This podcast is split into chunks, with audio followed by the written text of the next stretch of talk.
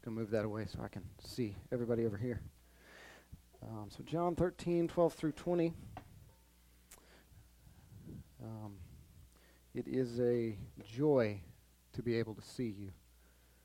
And I, and I say that uniquely today because I haven't seen you in, in preaching and being before you for many, many weeks.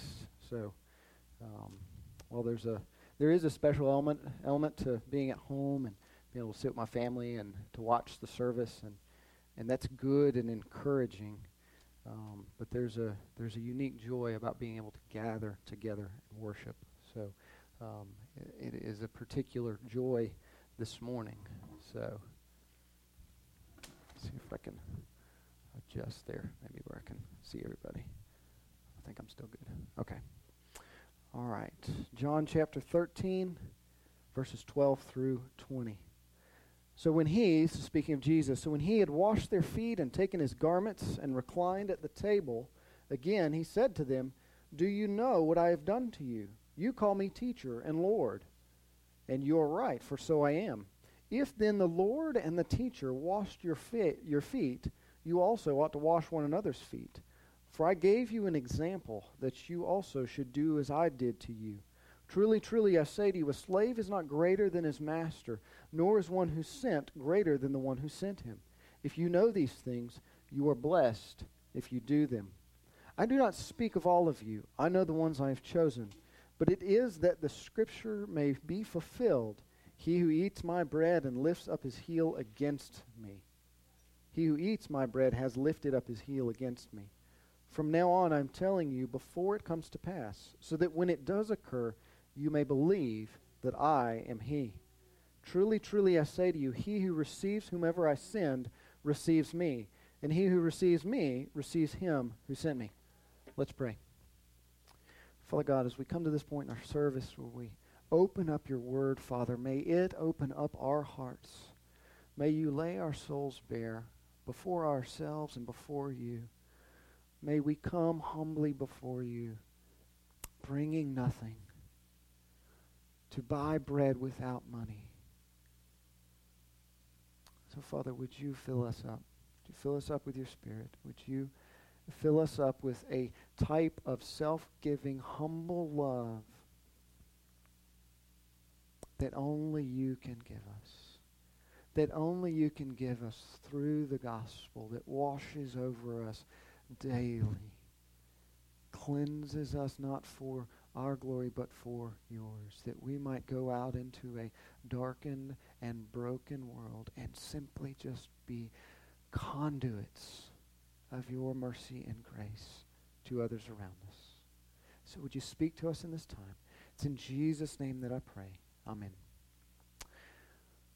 Well, we uh, we did something this weekend that uh, I think is probably a once in a lifetime opportunity. I'm certainly sure that it will be for for us, but we surprised our, our kids with puppies. We're, we're now dog owners again. And yes, I did use the plural there. Uh, for, for many, owning one dog is a, is a hurdle, and for owning two, yes, I see the, I see the, the faces. Yes, that's insanity. Um, and so, but we, we talked about it, Leslie and I, and we decided, you know, it was time for us to be back in the dog the dog area again, as we've, you know, had lost our last uh, our last dog back months ago. So we surprised the, the girls with puppies, and uh, I think Jake actually has a, a picture of them. They wanted to bring the dogs this morning, and I said no, and I compromised, and I said, I'll bring a picture. So, Jake, if you got that, we'll throw that up there. Yes, they're sweet little twin sister uh, Australian Shepherds. They're eight weeks old. So, but, uh, you know, as we as, as we brought the puppies home on Saturday, and um, thanks, Jake. I don't want to distract folks too much. but as we brought them home on Saturday, you know, I was like, well, we hadn't had puppies in we hadn't had puppies in, in gosh, a decade, I guess. And so just bringing them home and just reminding of the challenge of, you know, puppies and, you know, a dog is a lot of responsibility, a puppy's a lot of responsibility, and they, you know, they make messes. They, they, you know, you have to clean up after them. And when you have two puppies, you have twice the amount of messes. And so there's a lot of cleaning up that's going on. And I mean, these puppies have been great so far. I mean, we're still less than 24 hours, you know, but yeah, it's still, we're still doing good. But, um, you know, th- there's a lot to clean up after them. And as, as I'm so kind of preparing for the sermon and we're you know, cleaning up the floor and stuff like that, trying to grab the puppy and take it outside. And then what do we do with the other one? The other one needs to go out too. I'm thinking, man, this is great. I mean, here we are in a section of, of John where Jesus is washing people's feet, and I'm on the floor, you know, scrubbing, and then Leslie's on the floor scrubbing, and the kids are scrubbing too. And we're like, man, what, what more humble task is there than to clean up after, you know, a, a puppy? And uh, the Lord just certainly has a, a, sense of humor because this morning, you know, uh, I'm, I'm, we'd taken one of the dogs outside to, to go to the bathroom, and Ellie's outside, you know, with me and uh, you know the dog puppy's running running around, and we're trying to watch it go to the bathroom, and the kids love to walk around barefooted, you know, outside, and I'm yeah, that's that's great, and wait, don't spoil it, quit, don't spoil it. come on, come on, this is my story. so the kids, you know, she's outside, she's walking around barefooted, and I mean that's what we do in South Carolina, right? I mean we walk barefooted. That's what we do.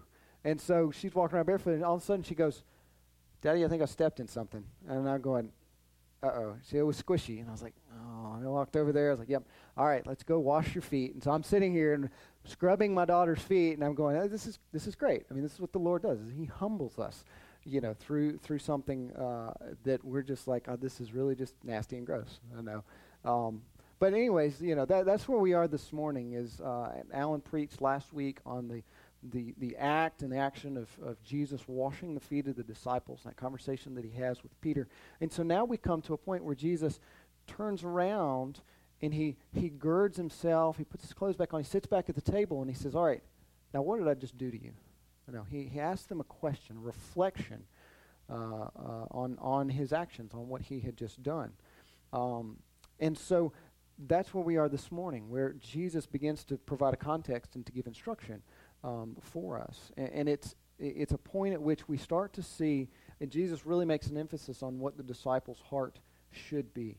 And so here's what I want to do this morning. I'm, I'm going to be, this is going to be very simple format. Uh, it's going to be, should be brief uh, as well. A lot of times when we're in the scriptures and we're preaching, we're scuba diving. We're down very deep, you know, looking at nuts and bolts, and we're pulling from all over the place, uh, you know, and we're here for four hours. Um, I'm kidding. Um, so, and then other times, you know, we're, we're kind of more just, you know, we're swimming across it, you know, we're digging and we're seeing more things, you know, but we're not digging really, really deep. Sometimes we're water skiing across the top you know, this morning we're going to be stone skipping. Okay, so I'm not going to cover every little piece that's in here. All right, but I have three three stone skipping points. Okay, we're going to look at the example that Jesus gives. Okay, we're going to look at the warning that uh, that he supplies, and then we're going to look at the assurance that he instills. Okay, so three very simple points. The example. What's the example that Jesus gives? Because he asked the question. He asked that question. He says, he says, "Now what did I just do to you?" And then he says, "Follow my example." Okay, so we're going to talk about that. And then we're going to talk about what's the warning that he gives. Because he gives a warning. I'm not going to dive into the, the details of that because that's going to be next week.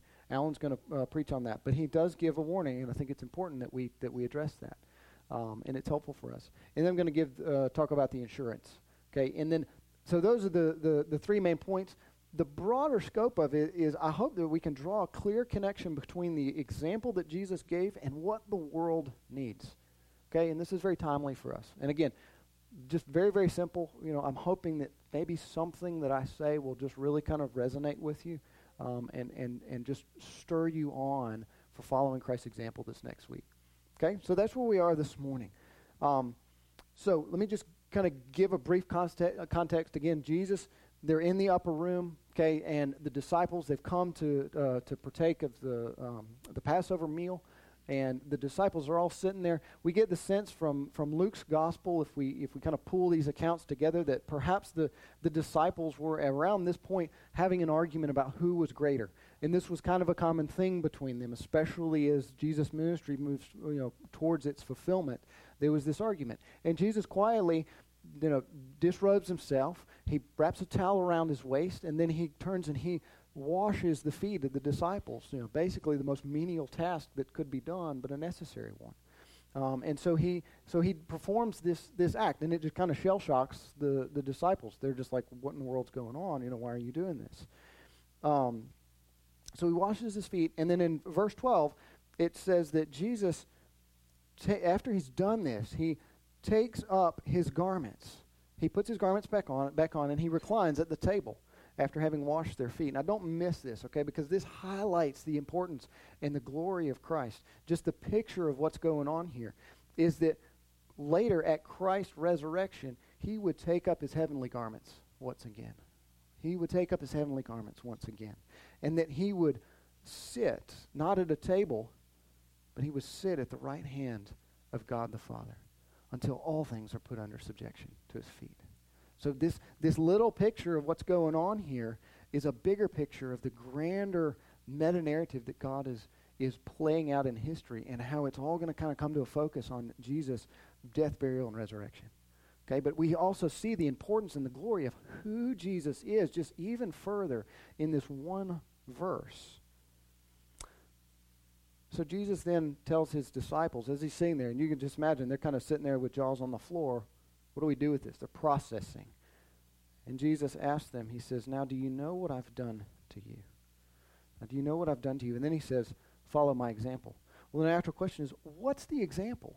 What, what's the example that he's asking them to do because he specifically says if if the Lord you call me teacher and Lord, if I then, the Lord and teacher, wash your feet, you also ought to wash one another's feet. Well, is that what Jesus is calling all the disciples to? This is what I want you, your primary purpose on this earth is to go around and wash people's feet. Well, no, that's not what he's saying. And I'm not going to dive into that. There's plenty of you know good material on that out there.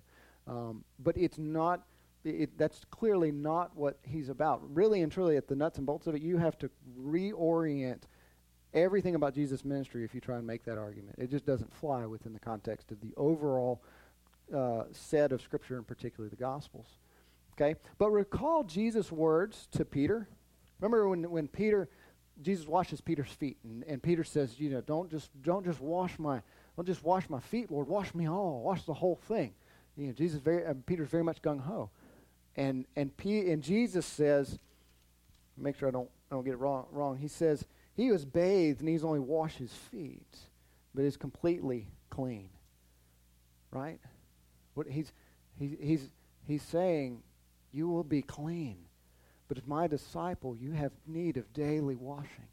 There's a daily washing of the word. If we look at the cont- if we look at more how this plays out in the rest of Scripture, there's a daily washing of the word that has to occur over you because you're in the midst of a fallen world.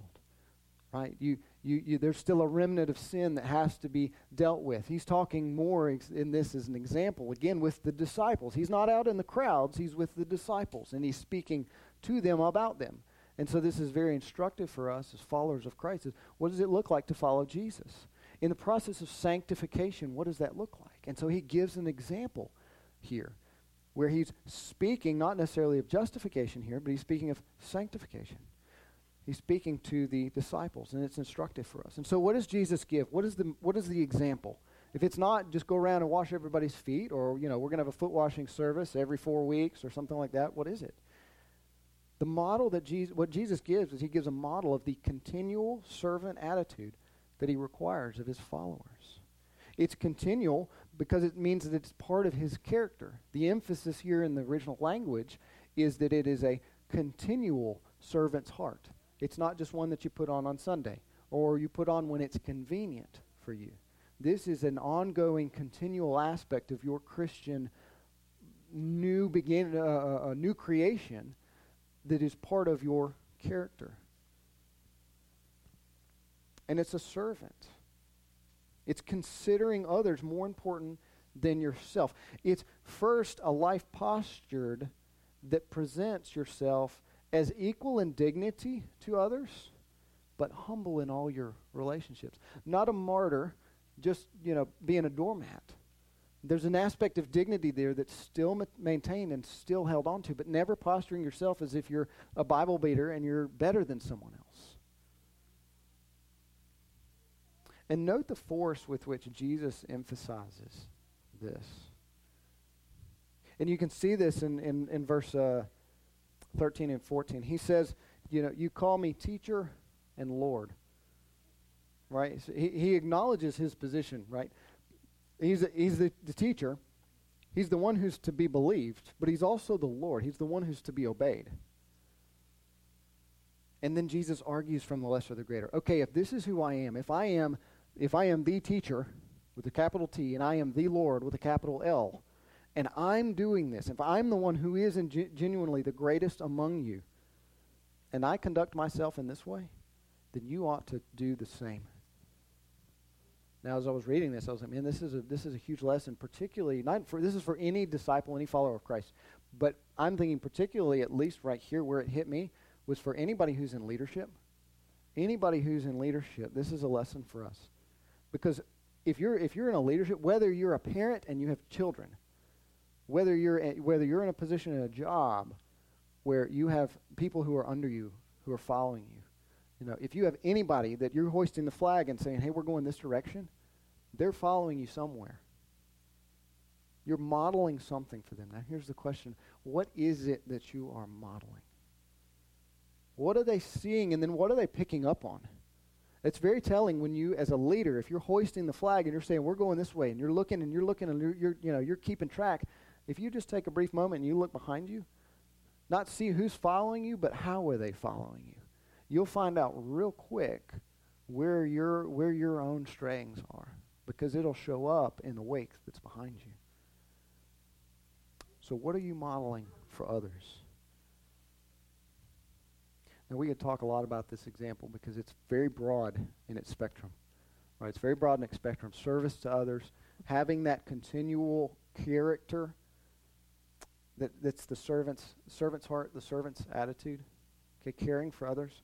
But I think one of the, the key areas that I think would be important for us to just zero in on, it's an area that probably we struggle with the most, I think, and, and, and that's dealing with the, with, remnant, uh, with the remnant of sin in others. It's an area, particularly in the Western Christian church, that we just kind of want to set to the side. You know, we're more comfortable passing out food at a soup kitchen right? Or in some of these other areas, or maybe even standing up in boldness and proclaiming sins in a, to, you know, in a lost world. But to sit alongside a brother or sister in Christ, recognize sin in their life, and, and, and help draw it out, that's an area I think that oftentimes we're weak. And that's where Jesus calls us to be a servant, is, is, is in that aspect of dealing with sin. And, and, and you see it here in the foot washing, you know, don't you? Because that stooping down aspect, you've got to stoop down in order to wash someone's feet. Right? I mean, what, what more humble posture is that? That when we come before somebody else and we see, and the Lord opens our eyes, there's sin in this person's life, and, and it's killing them. They're, they're faithful brother or sister in Christ. Maybe they're young in their faith. Maybe they're old in their faith. This is just a blind spot. But the Lord's just burdened my heart you know, they, they can't continue on like this. It's disastrous. It's dangerous.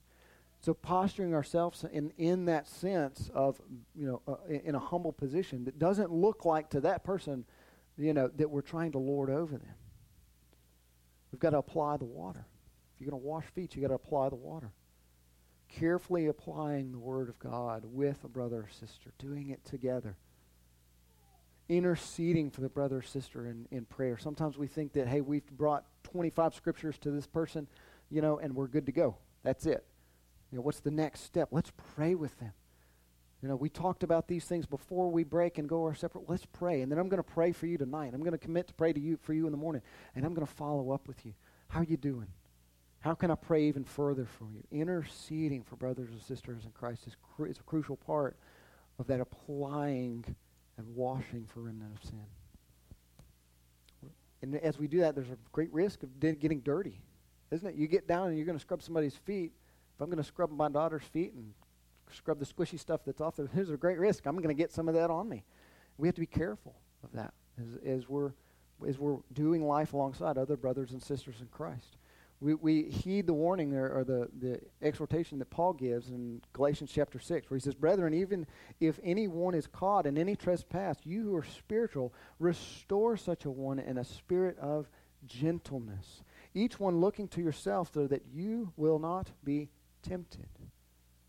So that you will not be tempted. There's a risk of getting dirty. So there's a sense where we've got to be careful how we go about this, that we in turn are not tempted and that we slip into sin.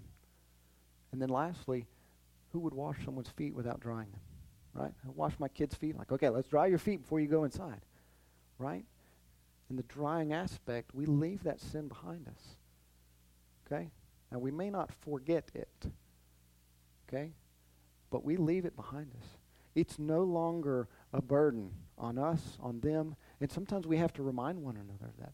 Hey, Christ has paid the penalty for that sin. In that moment, you have repented of it, you have turned from it. It doesn't burden Jesus anymore. Why is it letting you, why is it burdening you? We have to remind one another. Your feet are dried. Continue your walk, brother. Continue your walk, sister. We have to let those things not burden our relationships. There may be tension there, and it may take time to get over those things. But for a brother and sister in Christ who's, who've been reconciled and the feet have been dried, we can move on and move forward. So all these aspects are points of dealing with the remnant of sin as we follow Jesus' example. And Jesus says, if you know these things, you're blessed if you do them. So you're blessed if you do them. See here, just again, the link between faith, believing, and doing, and action. Right? And this blessedness that Jesus talks about, it's the favor of God. The favor of God rests upon those who have such an, an attitude that's conditioned by the gospel. Now, to be sure, it doesn't mean that we're necessarily happy all the time. Right? Remember Matthew 5, Sermon on the Mount, Jesus gives the Beatitudes, and what does he say? Blessed are the poor in spirit, right? Those are the meek, those are the, the gentle, right? That, that servant's heart that's been conditioned by the gospel. But he also says, blessed are those who mourn. Now, those aren't two separate people. The, the, the Beatitudes characterize an individual who's been changed by the gospel. Blessed are those who mourn. Blessed are those who are persecuted. Blessed are those who are suffering. Right? That the favor of God, when we look at it broad, broad spectrum, it generates a different kind of peace and comfort. It says, God is with me. What can man do to me that the Lord has not permitted? For his glory and for my eternal good. Maintaining that banner over our lives. So, summary what's the example that Jesus gives? He provides the model of our life and conduct together as believers serving one another, looking out for the interests of others, both in provision and in protection. So Jesus provides this example. He says, You do the same as I have. No one think that he's better than someone else. And then in verse 15 or 18, he sort of looks like he shifts and he gives a warning. He says, I don't speak of all of you. I don't speak of all of you. That not everyone in the church is going to have this attitude. There's going to be counterfeit followers. There's, going to be those who have mixed motives. There's going to be those who, in the words of Hebrews, have tasted and seen that the Lord is good. They've never actually digested. And this was true with the disciples. Of the twelve, there was one whose life was not genuinely marked by this posture and practiced it. Now, granted, you look at the disciples, I mean, they were missing the mark all along, but there was a root of sin that remained in one, particular Judas, that was, I mean, it was damning. He says, Not all of you are blessed because not all of you have this heart condition that's been changed by my presence with you. Now, like I said, Alan's going to get into this more de- in detail next week because that's where Jesus goes. But just as a precursor to this, Jesus quotes from Psalm 41, verse 9, and he says, He who eats my bread has lifted up his heel against me. This is a psalm of David, where David writes, and he's most scholars agree he's probably writing about an event in his life that occurred during the uh, Absalom's rebellion. You can read about this in um, 2 Samuel chapter 15, where Absalom um, Absalom, Absalom, probably mispronouncing that. Yes, thank you. But yeah, gives you go go read it. You know, you you you pronounce it.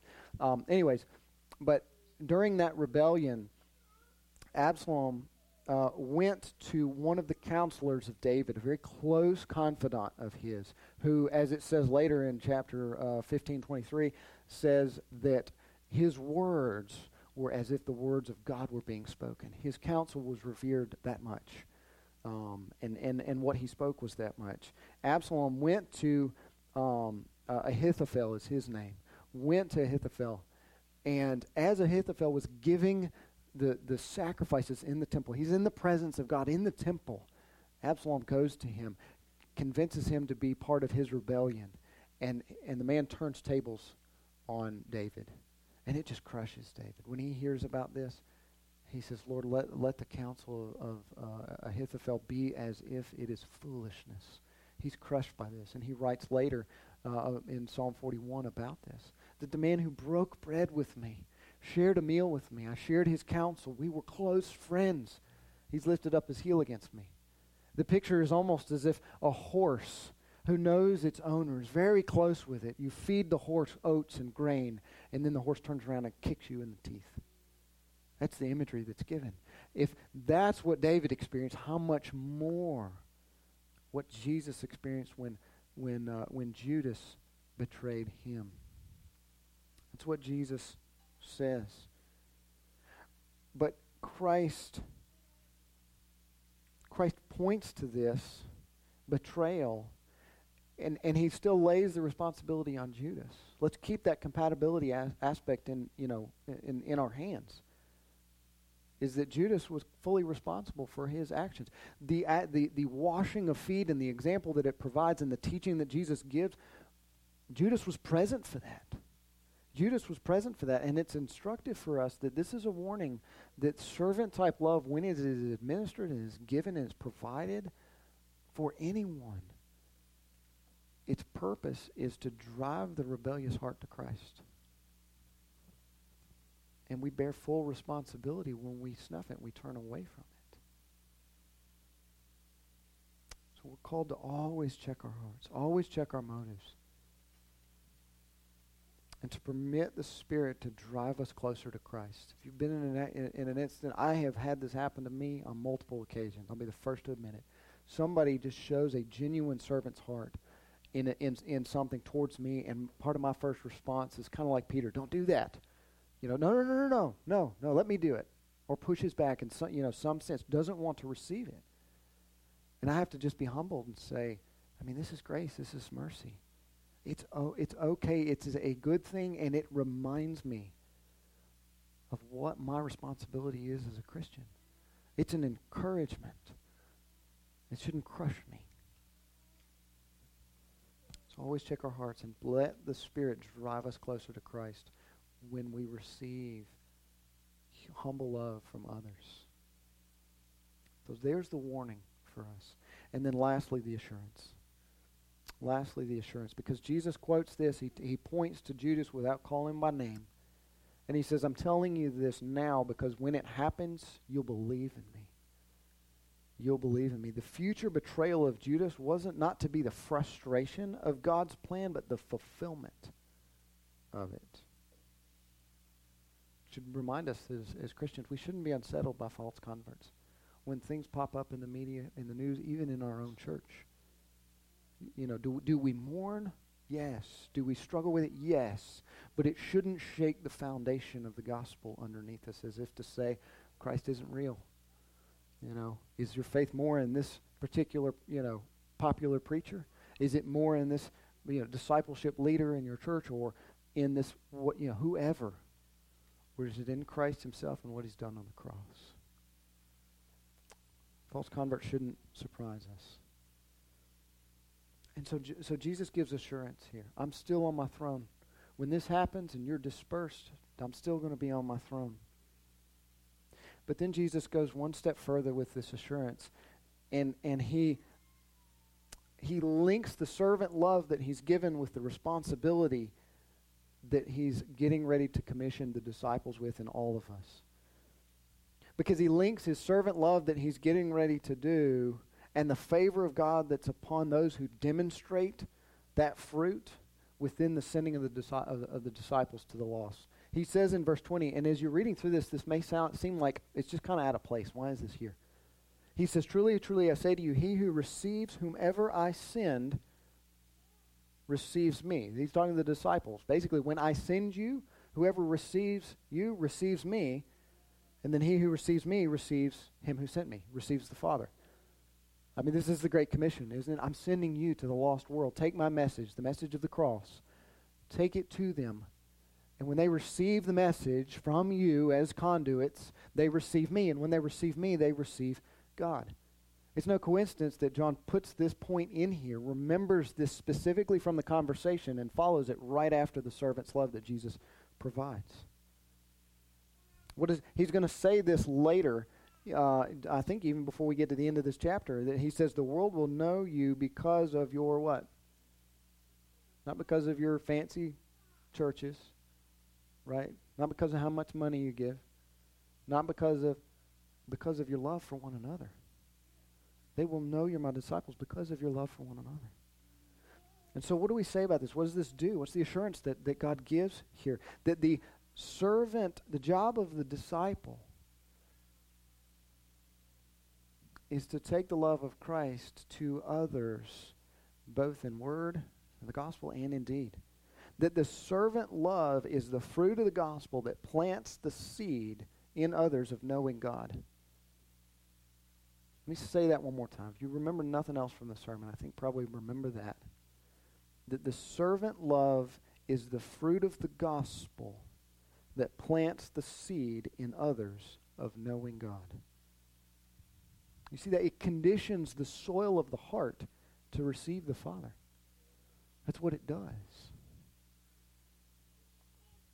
And this is what Jesus says. don't be rocked by what's about to happen. When Judas betrays me and, and everything just seems to fall apart, don't be rocked. Continue to love others as I have shown you. Remember this. Follow my example because here's what I'm sending you to do. I'm sending you to take my message to the lost world and that you would love others in this way and tell them the message of the gospel. That's it. That's a disciple. That's a Christian in a nutshell, isn't it? That's, that's what we got to do. In a sense, that's all we've got to do. But that is all we have to do. So, summary Christ calls us to set aside our rights and our privileges for the holy good of others, that God's glory might be manifested in and through our love for one another. That's what Jesus emphasizes in this in this section. So just three po- three brief points of application, just kind of bringing this all together, and then I'll pray for us. What the world needs right now is for the church to be the church. It needs to hear the gospel and it needs to see the gospel. You may look at it and say, well, what, what can I do? You look out upon, you know, everything that you read. You know, you're not going to know the truth behind every article that you read, behind every Facebook post that's posted up there. You're going to read a lot of that. I'm going to read a lot of that and go, I just really struggle with it. What do I do with this? I don't think anybody in here, I may be wrong, but I don't think anybody here in here is in the position of writing policies, governmental policies. May not be your responsibility. Your responsibility is to follow the example of Christ as the supreme means of changing hearts.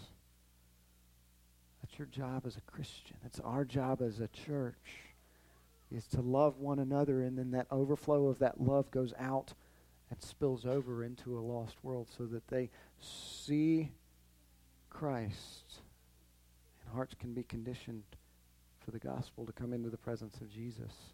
Glorify God. So let me pray for us and then uh, we'll be dismissed. I don't think, Alan, we don't have any other announcements or anything. Okay, I'll pray for us, and then we'll be dismissed. Father God, Lord, I thank you. Thank you. Thank you for the simplicity of the gospel. It's so, it's a, it's a well that is so palatable that even the, the smallest child can dip a cup into it and drink from it. But it is so deep that we will never be able to dive and plumb the depths of it. It never runs dry. So, Father, I thank you. I thank you for the gift of the gospel. Thank you for those that have um, gathered here and even that are watching online that have said, I want to sit and to worship God and to be encouraged and to be strengthened.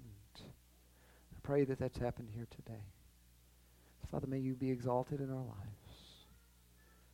May you wash us with your word. That, Father, we would that we would be faithful, unobstructed conduits for your grace and mercy to others. That when we have conversations, you give us opportunity to serve one another. And you condition our heart in, in, in like manner that we would do so without bonds, without, without selfish chains. When we have done all that we can, Father, may we only say, we've just been faithful servants. It's not my glory. It's not that I can wear the crown and wear the robe, but that Jesus can be exalted. And it's because of him that any, any good has been done here today. So, Father, may we go out into the world tomorrow following the example of Jesus. May we, m- may we link love for Christ and the washing of your mercy and grace through the cross, may we link that to love for others and love them in like manner. May we be faithful to bring the gospel into it, that others would know your love and your mercy. To make it so in us. It's in Jesus' precious name I pray. Amen. Thank you, everyone, for for coming worshiping this morning. It has been an encouragement to be here. Uh, may the Lord bless you. May keep you. May cause his faith to shine, face to shine upon you. May lift up his countenance towards you. May give you peace. You're dismissed.